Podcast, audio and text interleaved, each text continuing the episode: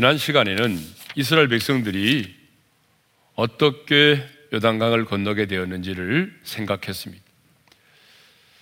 자, 어떻게 이스라엘 백성들이 요단강을 건너 약속의 땅 가나안에 들어갈 수 있었나요?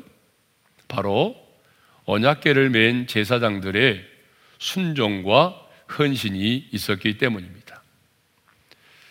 언약궤를 맨 제사장들이 여호와의 명령에 순종하여 요단의 물에 그들의 발을 잠길 때에 흐르던 요단의 강물이 그쳤습니다. 그래서 이스라엘 백성들은 그 마른 땅으로 요단강을 건너게 되었습니다. 자, 성경을 보게 되면 하나님이 일을 행하시는 데는 하나의 공식이 있습니다. 하나님이 일을 행하심에 있어서의 그 공식이 무엇인고 하면 반드시 하나님의 말씀이 있었고 그 말씀에 누군가의 순종이 있었다는 것입니다. 순종이 없이 일어나는 기적은 없습니다. 반드시 누군가의 순종이 있었습니다. 그렇습니다. 말씀에 대한 순종이 없이는 하나님의 일하심을 하나님의 기적을 볼 수가 없습니다. 2021년 말씀의 순종을 통해서 하나님이 행하시는 일을 우리 모두가 볼 수 있기를 바라고 여러분의 일터와 여러분의 인생과 여러분의 비전과 가정 가운데 영광스러운 하나님의 기념비가 세워지기를 주님의 이름으로 축원합니다. 자, 마침내 이스라엘 백성들이 이제 요단강을 건너서 약속의 땅 가나안에 들어왔습니다. 그런데 이 역사적인 사건은요, 어느 날 어쩌다가 이루어진 그런 사건이 결코 아닙니다. 하나님께서요, 이미 아브라함에게 이런 놀라운 사건들이 이루어질 것을 500년 전에 아브라함에게 약속을 하셨어요. 아주 구체적으로 약속을 하셨습니다. 자, 우리 창세기 15장 13절에서 16절의 말씀을 함께 읽겠습니다. 다 같이요. 내 자손이 이방에서 객이 되어 그들을 섬기겠고 그들은 400년 동안 내 자손을 괴롭히리니 그들이 섬기는 나라를 내가 징벌할지며 그 후에 내 자손이 큰 재물을 이끌고 나오리라. 내 자손은 사대 만에 이 땅으로 돌아오리니 이 약속의 말씀대로 아브라함의 후손인 이스라엘 백성들은요 애굽 땅에서 430년 동안 종살이를 하였습니다. 그리고 이스라엘 자손을 괴롭힌 그 애굽에 대해서 하나님이 열 가지 재앙을 통하여 징벌을 하셨습니다. 그리고 이스라엘 백성들은 이 약속의 말씀대로 4대 만에 큰 재물을 가지고 예굽에서 나오게 되었고 아브라함이 살던 그 가나안 땅으로 들어오게 되었습니다. 그러니까 하나님께서 500년 전에 아브라함을 통하여 말씀하신 그 약속이 역사적으로 성취된 것입니다. 사람들은요, 언제나 자신의 상황에 따라서 말을 바꿉니다. 그리고 아무리 약속을 했을지라도 시간이 지나면 그 약속을 잊어버릴 때가 참 많습니다. 그래서 약속을 해놓고도 약속을 지키지 못할 때가 굉장히 많거든요. 그런데 우리 하나님은요, 수세기가 흘렀지만 아브라함에게 하신 그 약속의 말씀 그대로 역사 속에서 이루셨습니다. 이것을 보게 되면 우리 하나님은요, 어떤 분이시죠? 약속을 지키시는 신실하신 하나님이심을 우리가 알 수 있습니다. 그래서 이사야 선자는 하나님께서 노아에게 주신 약속을 상기시키면서 이렇게 말했습니다. 자, 이사야 54장 10절의 말씀이죠. 함께 읽겠습니다. 시작. 산들이 떠나며 언덕들은 옮겨질지라도 나의 화평의 언약은 흔들리지 아니하리라. 자, 여기 산들이 나오고 언덕들이 나오죠. 자, 여기 나오는 산들과 언덕들은요, 이 세상에서 가장 견고하고 그리고 변하지 않는 것들을 상징하고 있습니다. 그러니까 이렇게 견고하고 변하지 않는 것들의 상징인 산들이 떠나고 언덕들이 옮겨진다고 할지라도 하나님은 말씀하십니다. 나의 언약은 흔들리지 아니하리라.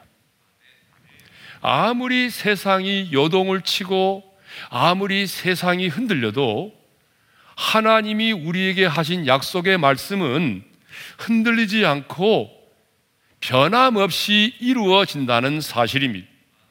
왜 그럴까요?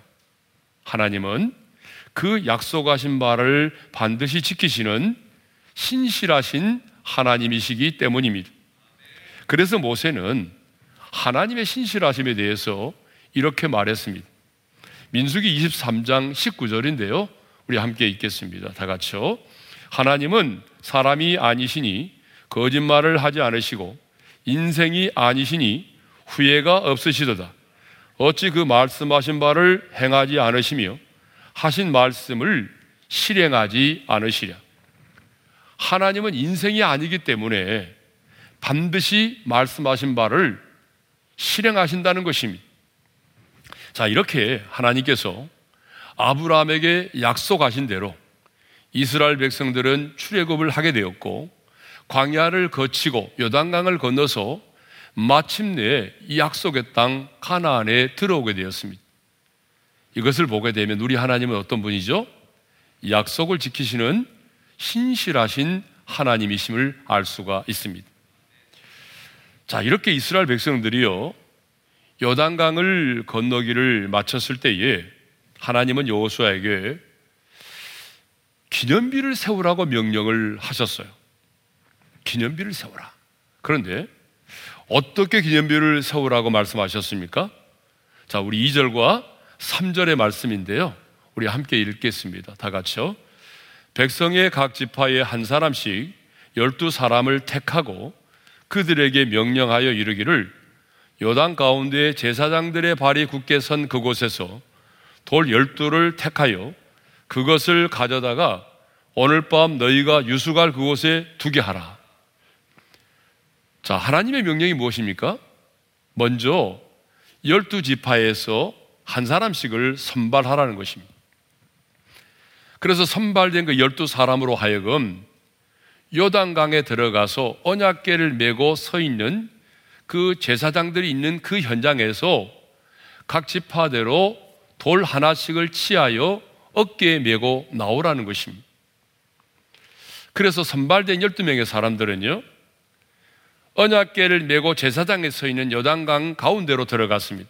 그리고 그 한가운데서 각 지파별로 돌을 하나씩 치하여 어깨에 메고 나와서 그것으로 기념비를 세웠던 것입니다.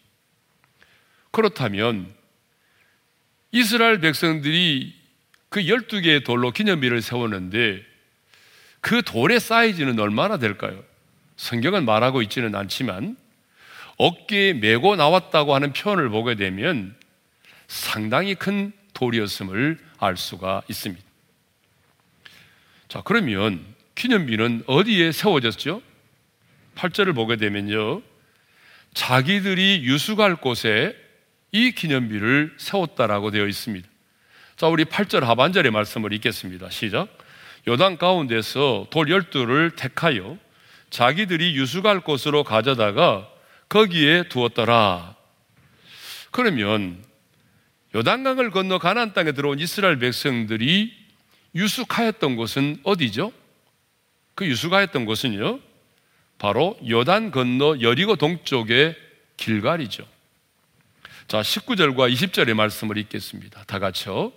첫째 달 10일에 백성이 요단에서 올라와 여리고 동쪽 경계 길갈에 진침해 요수아가 요단에서 가져온 그 열두 돌을 길갈에 세우고 그러니까 이스라엘 백성들은요 자기들이 유숙하고 있는 길갈이라고 하는 곳에 바로 열두 돌의 기념비를 세웠던 것입니다.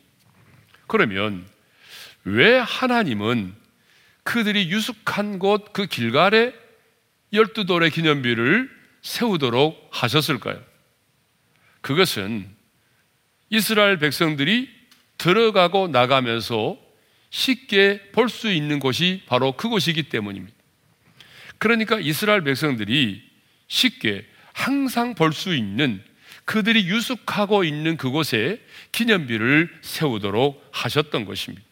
그 이유가 뭘까요? 그것은 기념비를 보면서 하나님께서 행하신 일들을 항상 잊지 않고 기억하도록 하기 위함이었습니다. 그러면 하나님은 언제 이 기념비를 그들이 유숙하는 곳에 세우도록 하셨습니까? 자, 우리 3절 하반절의 말씀을 함께 읽겠습니다. 다 같이요. 돌 열두를 태가여 그것을 가져다가 오늘 밤 너희가 유숙할 그곳에 두게 하라 하시니라. 여러분 언제라고 말씀하고 있습니까? 바로 오늘 밤입니다. 오늘 밤이 언제죠? 오늘 밤은 요단강을 건넌 바로 그날 저녁을 말하는 거죠. 그러면 왜 하나님은 요단강을 건넌 그날 저녁에 여러분 이 길가에 기념비를 세우라고 말씀하셨을까요? 뭐 그 이유는 너무 간단하죠. 시간이 지나면 잊혀지기 때문에 그렇습니다. 여러분 이스라엘 백성들을 보십시오. 그들이 홍해를 건넜을 때 그리고 하나님께서 하늘에서 만나와 메추라기를 내려 먹이실 때에 그들이 어떻게 반응했죠? 얼마나 감격했나요? 춤을 추며 기뻐했잖아요. 그런데 오래 가지 않았어요. 채 사흘도 못 돼서 그들은 마라에서 목이 마르자 언제 그랬느냐는 듯이 곧바로 하나님을 향하여 불평과 원망을 쏟아내었던 것입니다. 여러분, 사람은요, 조금만 지나면 잊어버립니다. 그러나 어떤 사람으로부터 서운한 말을 들었다든지 어떤 상처가 되는 어떤 사건을 경험하게 되면 쉽게 잊지 않습니다. 내가 상처가 되었던 것들은요, 10년이 가고 20년이 가도 아니 죽을 때까지도 평생 잊지 않습니다. 그런데 뭘 잘 잊어버리죠? 은혜는 너무나 잘 잊어버려요. 부모님의 은혜도요, 너무 쉽게 잊어버려요. 예? 하나님이 우리에게 주신 은혜도 너무 쉽게 잊어버려요. 예? 그러므로 여러분, 감사할 일이 있으면요, 나중으로 미루지 말고 오늘 감사하시길 바랍니다. 여러분, 오늘 예배 끝나고 난 이후에 가족들에게도 감사하시기를 바랍니다. 사랑도 여러분 내일 하는 것이 아닙니다. 사랑도 오늘 하는 것입니다. 사랑의 표현도 오늘 하는 것입니다.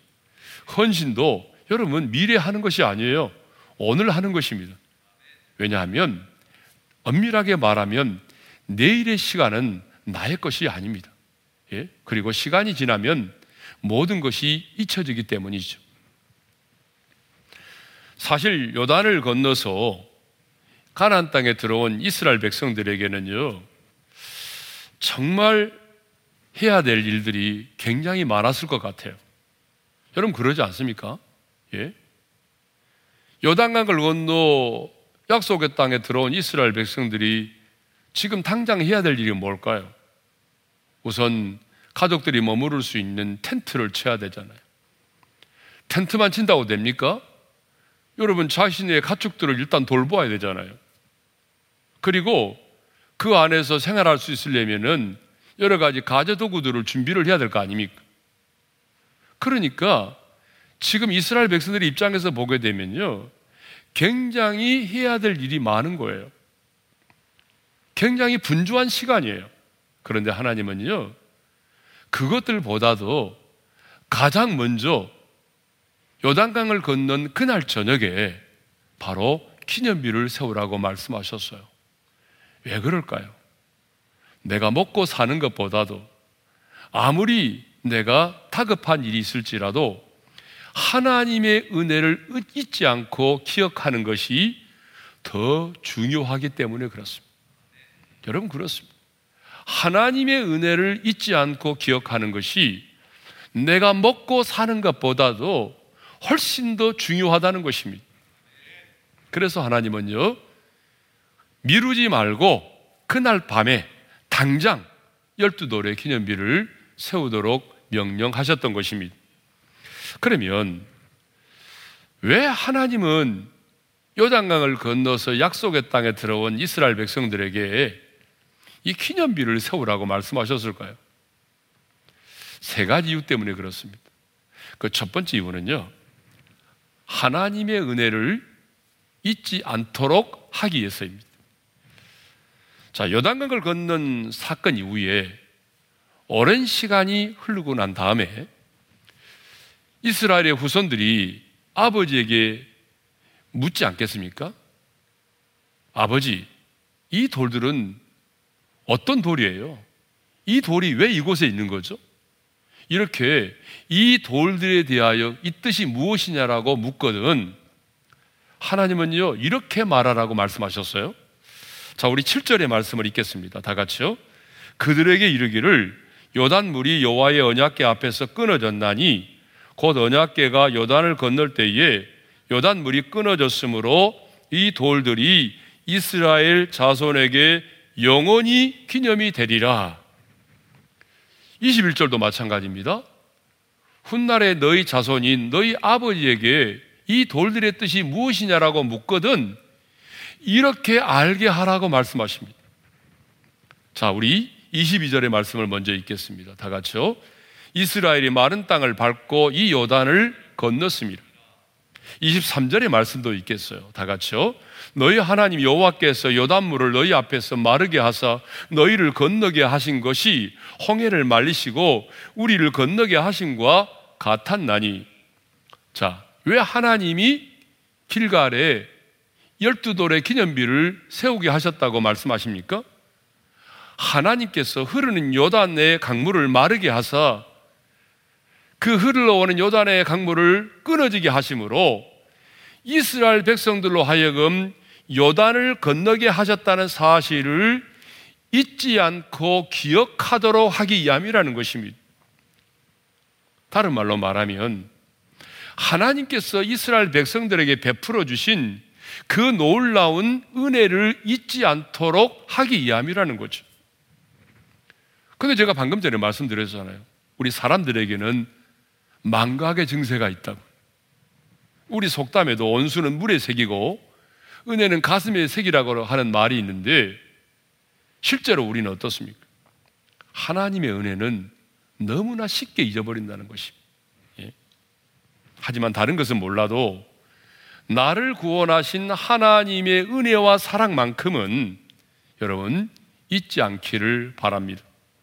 그래서 먼 훗날에 내 자녀들에게도 하나님께서 내 인생 가운데 베풀어 주신 그 놀라운 은혜를 잊지 않고 기억할 수 있도록 은혜의 기념비를 세워야 합니다.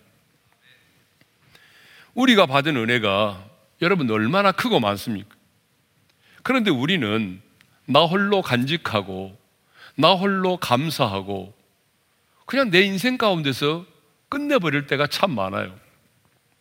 그런데 아닙니다, 여러분.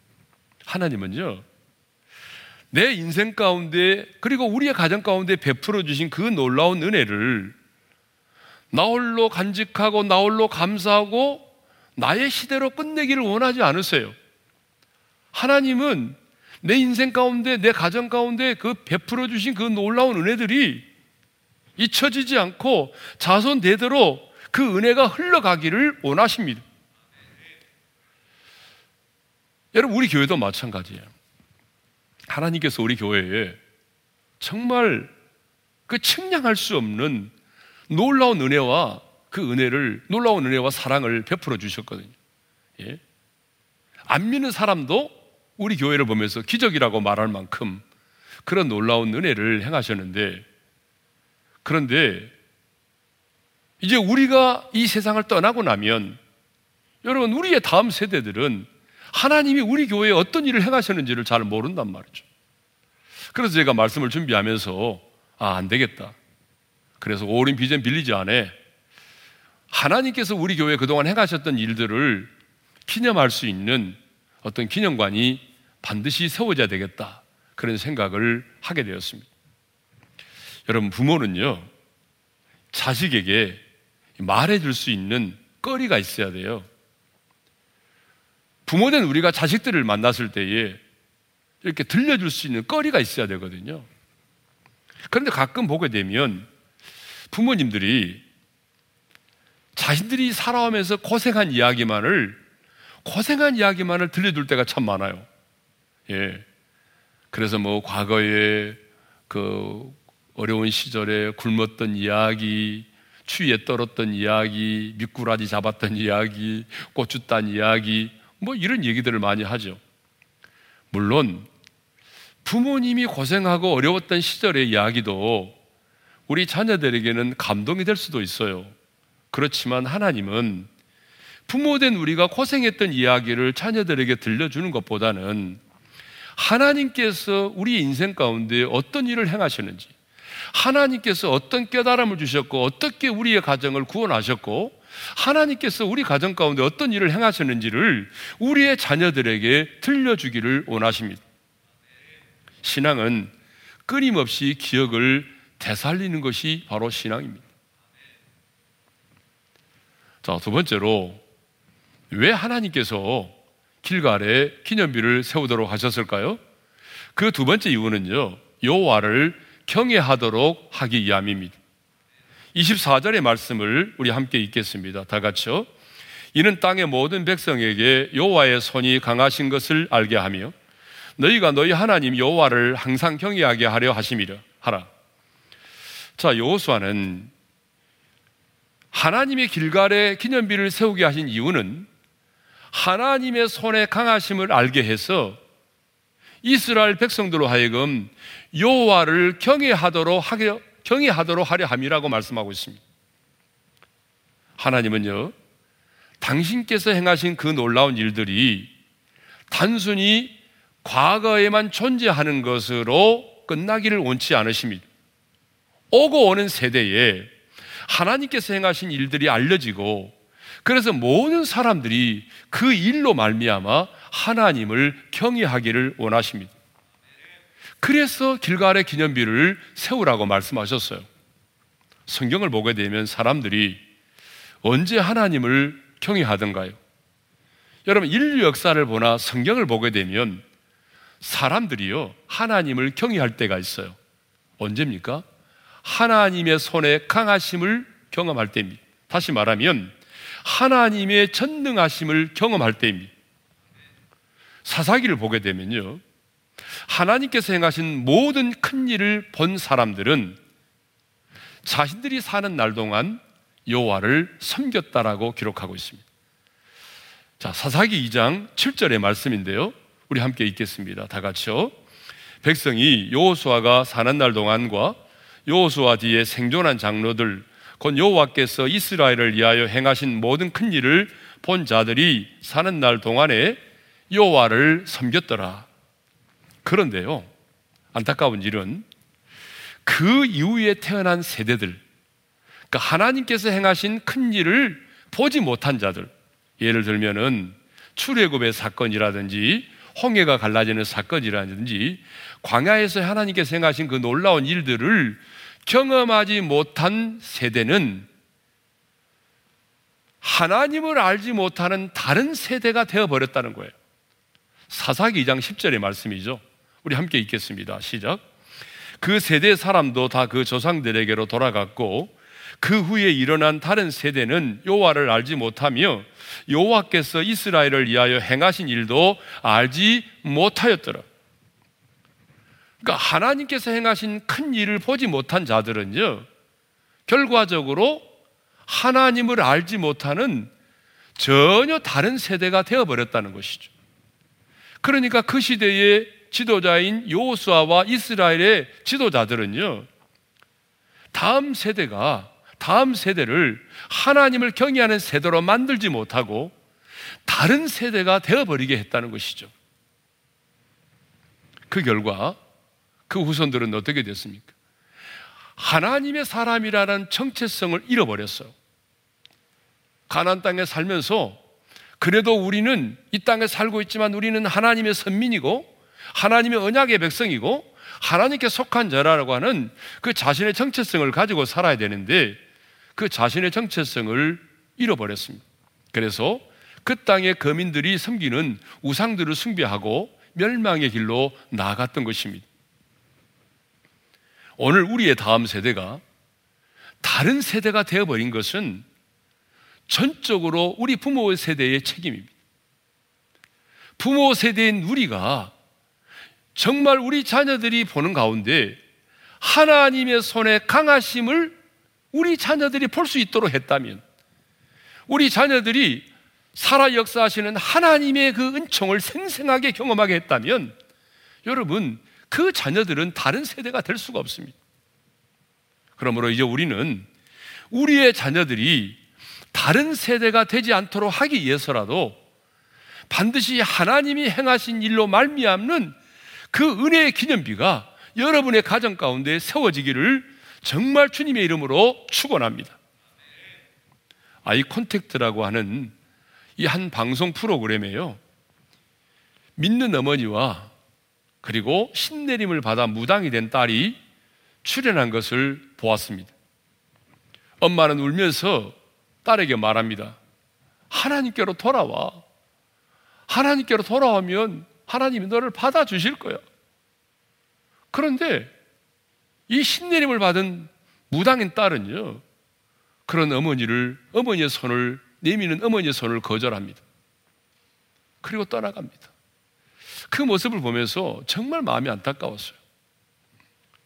그 딸도 과거에 어머니와 함께 기도했던 딸인데, 지금은 여러분, 신을 받고, 신내림을 받고 무당이 되었다고요. 여러분, 우리의 자녀들이 말이죠. 우리가 이 땅을 떠나고 난 이후에 여호와를 알지 못하는 다른 세대가 되었다고 한번 생각을 해 보십시오. 여러분이 어떻게 하나님 앞에 서겠습니까? 하나님 앞에서 저주가 그것이 저주가 아니겠습니까? 그러니까 정말 우리는 우리만을 생각하는 것이 아니라 우리의 다음 세대를 생각해야 됩니다. 여러분, 왜 우리 오른교회가 그 많은 돈을 투자해 가면서 왜 이 다음 세대를 세우는 일에 그렇게 헌신합니까? 그것이 바로 이 시대에 하나님이 우리에게 주신 거룩한 비전이기 때문입니다. 역설적으로 우리의 삶에 일어난 문제, 우리가 당면한 인생의 고난, 여러분 지금 우리가 겪고 있는 인생의 아픔과 그런 어떤 상처들 이런 것들은요 당장은 내게는 힘들고 어렵지만 도리어 지금 우리 앞에는 인생의 문제와 고난들이 하나님의 일하심을 경험할 수 있는 좋은 기회가 되는 것입니다. 저는 그래서 여러분들이 이 땅을 살아가면서 겪게 되는 지금 여러분이 당면하고 있는 인생의 그 고난과 역경들이 단순한 고난으로 끝나지 않고 이 고난 속에서 하나님의 일하심을 경험하고 그래서 마침내 이 고난으로 말미암는 하나님의 은혜의 기념비가 여러분의 가정 가운데 세워지기를 주님의 이름으로 축원합니다.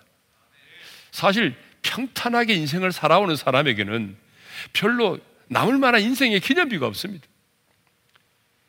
여러분 인생을 살아가면서 고난을 겪고 풍랑을 만나고 홍해를 만나고 요단강을 만나야 여러분 요단강이 갈라지는 기념비가 세워지는 거 아니겠습니까?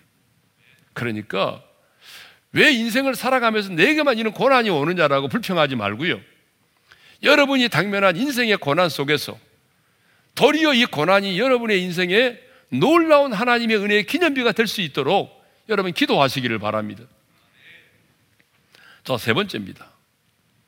왜 하나님은 길갈에 이 기념비를 세우게 하셨는가? 그것은요, 영적인 무장과 재충전을 위해서라는 거죠. 자, 성경을 보게 되면 하나님께서 이스라엘 백성들에게 정말 수많은 기적을 행하셨어요. 예? 예굽에서도 열 가지 재앙을 내리셨잖아요. 홍해도 갈라지게 하셨잖아요. 뿐만 아니라 여러분 광야에 40년 동안 하나님 얼마나 놀라운 기적을 행하셨습니까? 예? 하늘에서 만나 매출하기를 내려 먹이시고 반석에서 물을 내어 마시게 하시고 또 오는 과정에서는 아말렉도 물리치게 하시고 그런데요 놀라운 사실은 하나님이 그토록 많은 기적을 행하셨음에도 불구하고 단 한 번도 그곳에 기념비를 세우라고 말씀하신 적이 없어요. 그렇죠. 예. 여러분 어떻게 보게 되면요. 홍해의 사건과 여단강이 갈라져서 건넌 이 사건은 비교가 안 되는 사건입니다. 그렇잖아요. 그 규모에 비해서 그리고 그때 처한 상황에 비하면 홍해를 건너는 이 기적의 사건은 요단강을 건너는 것과는 비교 안 될 만큼 정말 큰 사건이고 더 큰 기적이거든요. 그러니까 하나님이 너희의 인생 가운데 기념비를 하나 세우라고 한다고 한다면 홍해를 건너고 난 이후에 하나님이 그곳에 기념비를 세우라고 해야 되지 않겠습니까? 그런데 왜 하나님은 지금까지 출애굽의 사건, 광야의 사건, 홍해의 사건 이런 놀라운 기적을 행하셨음에도 불구하고 그곳에 기념비를 세우라고 말씀하지 않으시고 요단강을 건너 약속의 땅 가나안에 들어왔을 때에 비로소 길갈에 열두 돌의 기념비를 세우라고 말씀하셨을까요? 그 이유는 뭐죠? 그 이유는 간단합니다. 여러분, 그 이전에 행했던 기적들이 있잖아요. 출애굽의 사건이라든지 광야의 사건, 홍해의 사건들은요. 이스라엘 백성들이 다시 되돌아가 그곳에 살 수 있는 곳이 아니기 때문에 그렇습니다. 이스라엘 백성들과 후손이 그 땅에 머물러 살 수 있는 곳이 아니잖아요. 그래서 하나님은 그곳에 기념비를 세우라고 말씀하지 않으시고 바로 길갈에 기념비를 세우라고 말씀을 하셨던 것입니다. 하나님은 이스라엘 백성들이 요단강을 건너 약속의 땅에 들어왔을 때에 비로소 길갈에 기념비를 세우라고 명령하셨습니다. 왜요? 길갈은요, 이스라엘 백성들과 그 후손들이 영원히 머물러 살 수 있는 하나님이 약속하신 약속의 땅이기 때문입니다. 뿐만 아니라 길가는 가나안의 관문에 있어서 가나안의 온주민을 몰아내는 영적인 전쟁을 치름에 있어서 아주 중요한 교두보가 되기 때문에 그렇습니다. 그러니까 하나님은 가나안의 온주민을 몰아내는 이 영적인 전쟁을 해야 하는 이스라엘 백성들의 그 영적인 재충전과 영적인 재무장을 위해서 길갈에 기념비를 세우도록 하신 것입니다. 여러분, 이제 약속의 땅에 들어온 이스라엘 백성들이 해야 될 일은 뭐죠? 그것은 바로 가나안의 원주민을 몰아내는 영적인 전쟁을 해야 하는 것입니다. 여러분, 약속의 땅에 들어온 그들이 해야 될 일은요. 가나안의 원주민을 몰아내는 영적인 전쟁을 해야만 하는 거예요. 그런데 이 영적인 전쟁을 치를 때는요, 뭐가 중요하죠? 영적인 재충전과 영적인 재무장이 중요해요. 여러분, 그것 때문에 그곳에 기념비를 세우라고 말씀하신 거거든요. 사실, 대부분의 기념비는요, 전쟁에서 승리를 하고 난 이후에 승리를 기념하기 위해서 그곳에 세워지는 것입니다. 여러분 대부분 그렇잖아요. 그런데 지금 이 길갈의 기념비는요. 전쟁을 시작하기도 전에 전쟁을 치르기도 전에 하나님은 지금 길갈에 기념비를 세우도록 명령을 하셨어요. 왜 그럴까요? 그 이유는 가나안의 원주민을 몰아내는 영적인 전쟁에 있어서 이 기념비가 영적인 충전과 영적인 재무장을 할 수 있도록 만들어주기 때문에 그렇습니다. 그래서 하나님은요, 가나안의 원주민을 몰아내는 이 전쟁을 할 때에 승리한 지역에 머무르지 않고 다시 길갈의 진영으로 돌아오도록 하셨어요. 여호수아 10장 41절에서 43절의 말씀을 읽겠습니다. 다 같이요. 여호수아가 또 가데스 바네아에서 가사까지와 온 고센 땅을 기브원에 이르기까지 침해 이스라엘의 하나님 여호와께서 이스라엘을 위하여 싸우셨으므로 여호수아가 이 모든 왕들과 그들의 땅을 단번에 빼앗으니라. 여호수아가 온 이스라엘과 더불어 길갈 진영으로 돌아왔더라. 여러분 전쟁에서 승리하면 어떻게 하죠? 일단은 그 지역에 진을 치고 머무릅니다. 그래야 다시 그 땅을 빼앗기지 않는 것이죠. 그래야만이 또 앞으로 전진할 수가 있는 거죠.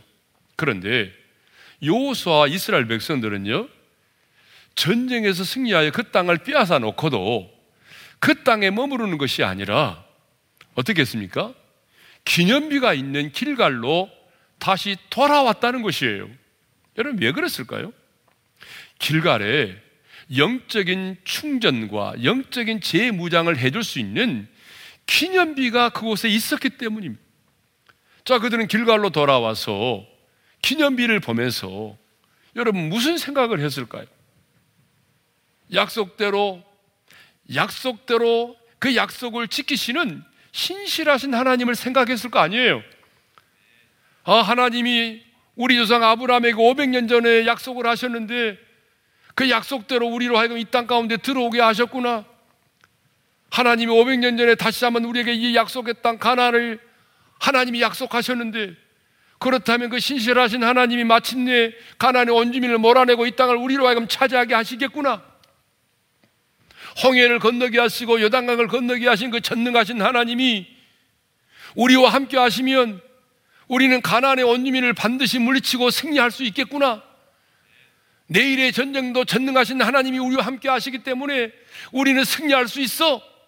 여러분, 이 기념비를 보면서 그들은 하나님의 은혜를 묵상하고 하나님이 주신 약속의 말씀을 붙들었던 것입니다.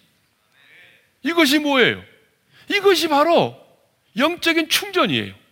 이것이 바로 영적인 재무장이에요.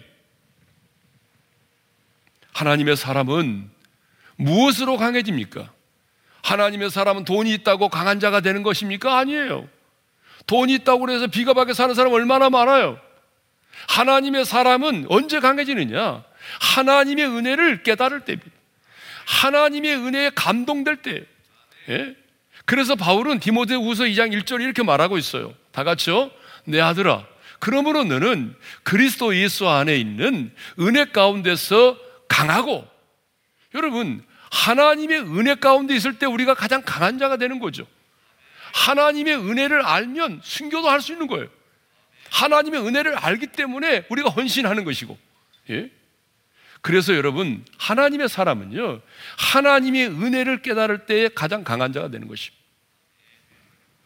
그러므로 우리 인생에도 이제 우리의 가정에도 이런 은혜의 기념비가 있어야 합니다.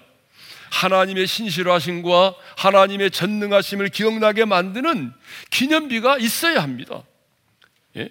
생각만 해도 그냥 하나님의 사랑이 깨달아지고 생각만 해도 눈가에 눈물이 맺히고 예? 생각만 해도 그 하나님의 은혜가 깨달아지고 다시 두 주먹을 불끈 쥐고 도전하게 만드는 그 인생의 기념비가 우리 가운데 있어야 한다 그 말이죠. 우리에게도 후일에 내 자손들이 물어올 수 있는 기념비가 있어야 됩니다. 나를 드러내기 위한 기념비가 아니라 하나님께서 내 인생 가운데 행하신 그 일에 대한 기념비가 있어야 합니다. 숨겨질 수 없고 감춰질 수 없는 그 은혜의 기념비가 우리 가운데 있어야 합니다. 그래서 우리의 후손들이 그 기념비를 바라보면서 하나님의 이대하심을 찬양하고 하나님의 신실하심을 찬양할 수 있어야 합니다. 우리가 살아온 삶에는 여러분 흔적이 남기 마련입니다.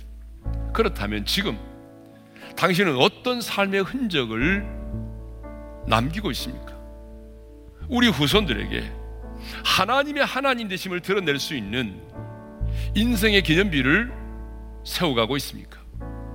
2021년 하나님의 말씀을 붙들고 도전하고 하나님의 말씀을 붙들고 씨름하는 우리 성도들의 인생과 가정에 하나님이 행하신 일로 말미암는 은혜의 기념비가 반드시 세워지기를 간절히 소망합니다. 주신 말씀 마음에 새기면서 주 여호와는 광대하시도다 이 찬양을 함께 드리며 나가겠습니다. 주 여호와는 광대